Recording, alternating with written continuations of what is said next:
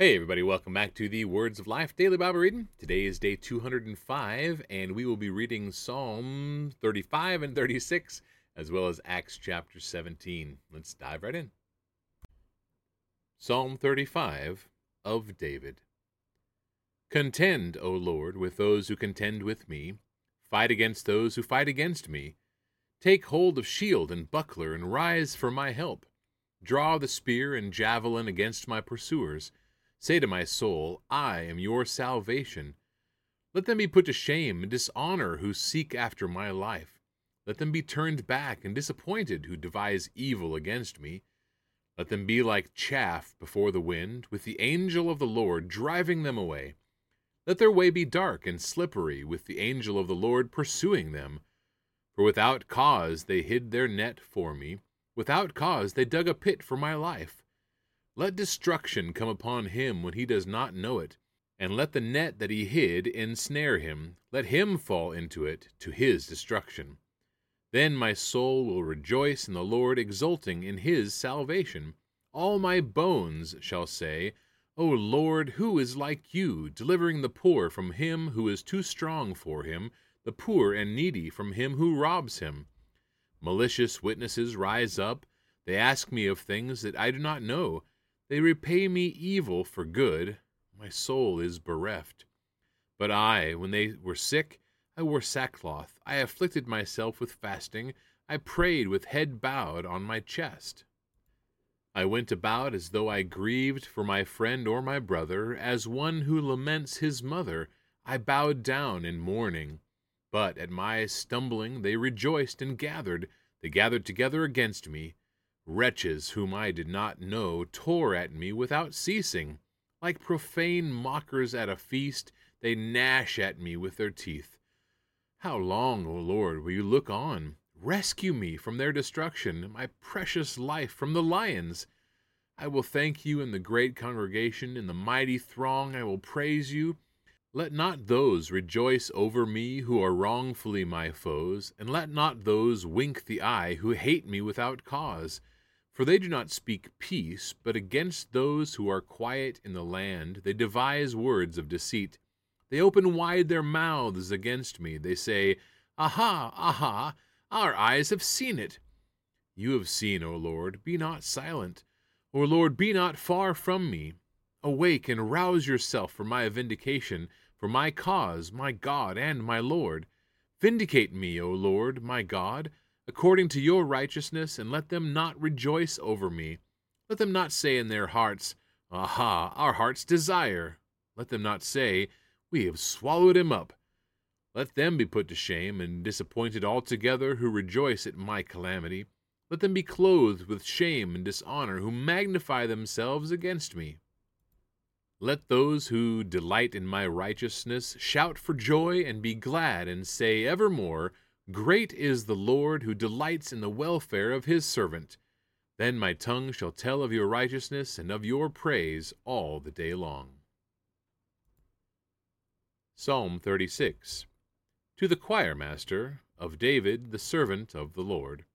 Transgression speaks to the wicked deep in his heart. There is no fear of God before his eyes. For he flatters himself in his own eyes that his iniquity cannot be found out and hated. The words of his mouth are trouble and deceit. He has ceased to act wisely and do good. He plots trouble while on his bed. He sets himself in a way that is not good. He does not reject evil. Your steadfast love, O Lord, extends to the heavens, your faithfulness to the clouds. Your righteousness is like the mountains of God. Your judgments are like the great deep. Man and beast you save, O Lord. How precious is your steadfast love, O God! The children of mankind take refuge in the shadow of your wings. They feast on the abundance of your house, and you give them drink from the river of your delights. For with you is the fountain of life. In your light do we see light. Oh, continue your steadfast love to those who know you, and your righteousness to the upright of heart. Let not the foot of arrogance come upon me, nor the hand of the wicked drive me away. There the evildoers lie fallen, they are thrust down, unable to rise. The Book of Acts, chapter 17. Now, when they had passed through Amphipolis and Apollonia, they came to Thessalonica, where there was a synagogue of the Jews. And Paul went in, as was his custom, and on three Sabbath days he reasoned with them from the Scriptures, explaining and proving that it was necessary for the Christ to suffer and to rise from the dead, and saying, This Jesus whom I proclaim to you is the Christ. And some of them were persuaded and joined Paul and Silas, as did a great many of the devout Greeks, and not a few of the leading women. But the Jews were jealous, and taking some wicked men of the rabble, they formed a mob, set the city in an uproar, and attacked the house of Jason, seeking to bring them out to the crowd. And when they could not find them, they dragged Jason and some of the brothers before the city authorities, shouting, these men who have turned the world upside down have come here also, and Jason has received them, and they are all acting against the decrees of Caesar, saying that there is another king, Jesus. And the people and the city authorities were disturbed when they heard these things. And when they had taken money as security from Jason and the rest, they let them go. The brothers immediately sent Paul and Silas away by night to Berea, and when they arrived, they went into the Jewish synagogue. Now these Jews were more noble than those in Thessalonica. They received the word with all eagerness, examining the Scriptures daily to see if these things were so. Many of them therefore believed, with not a few Greek women of high standing as well as men. But when the Jews from Thessalonica learned that the word of God was proclaimed by Paul at Berea also, they came there too, agitating and stirring up the crowds. Then the brothers immediately sent Paul off on his way to the sea but Silas and Timothy remained there. Those who conducted Paul brought him as far as Athens, and after receiving a command for Silas and Timothy to come to him as soon as possible, they departed. Now, while Paul was waiting for them at Athens, his spirit was provoked within him, as he saw that the city was full of idols. So he reasoned in the synagogue with the Jews and the devout persons, and in the marketplace every day with those who happened to be there. Some of the Epicurean and Stoic philosophers also conversed with him, and some said, What does this babbler wish to say? Others said, He seems to be a preacher of foreign divinities, because he was preaching Jesus and the resurrection. And they took him and brought him to the Areopagus, saying, May we know what this new teaching is that you are presenting? For you bring some strange things to our ears. We wish to know, therefore, what these things mean.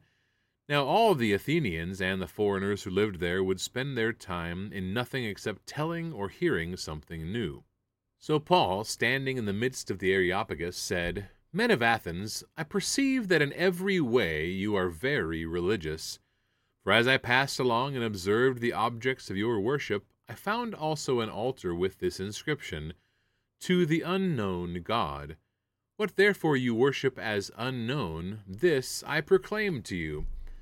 The God who made the world and everything in it, being Lord of heaven and earth, does not live in temples made by man, nor is he served by human hands as though he needed anything, since he himself gives to all mankind life and breath and everything. And he made from one man every nation of mankind to live on all the face of the earth, having determined allotted periods and the boundaries of their dwelling place that they should seek God and perhaps feel their way toward Him and find Him. Yet He is actually not far from each one of us, for in Him we live and move and have our being, as even some of your own poets have said, for we are indeed His offspring.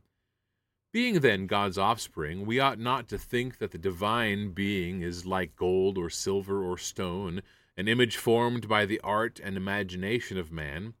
The times of ignorance God overlooked, but now he commands all people everywhere to repent, because he has fixed a day on which he will judge the world in righteousness by a man whom he has appointed, and of this he has given assurance to all by raising him from the dead. Now, when they had heard of the resurrection of the dead, some mocked, but others said, We will hear you again about this. So Paul went out from their midst, but some men joined him and believed among whom also were Dionysius the Areopagite, and a woman named Damaris, and others with them. All right, that wraps up our reading for today, everybody. Thank you so much again for tuning in and reading God's Word along with me today. Don't forget to leave your questions or comments down below, and God bless you all. Have an awesome day. We'll see you tomorrow.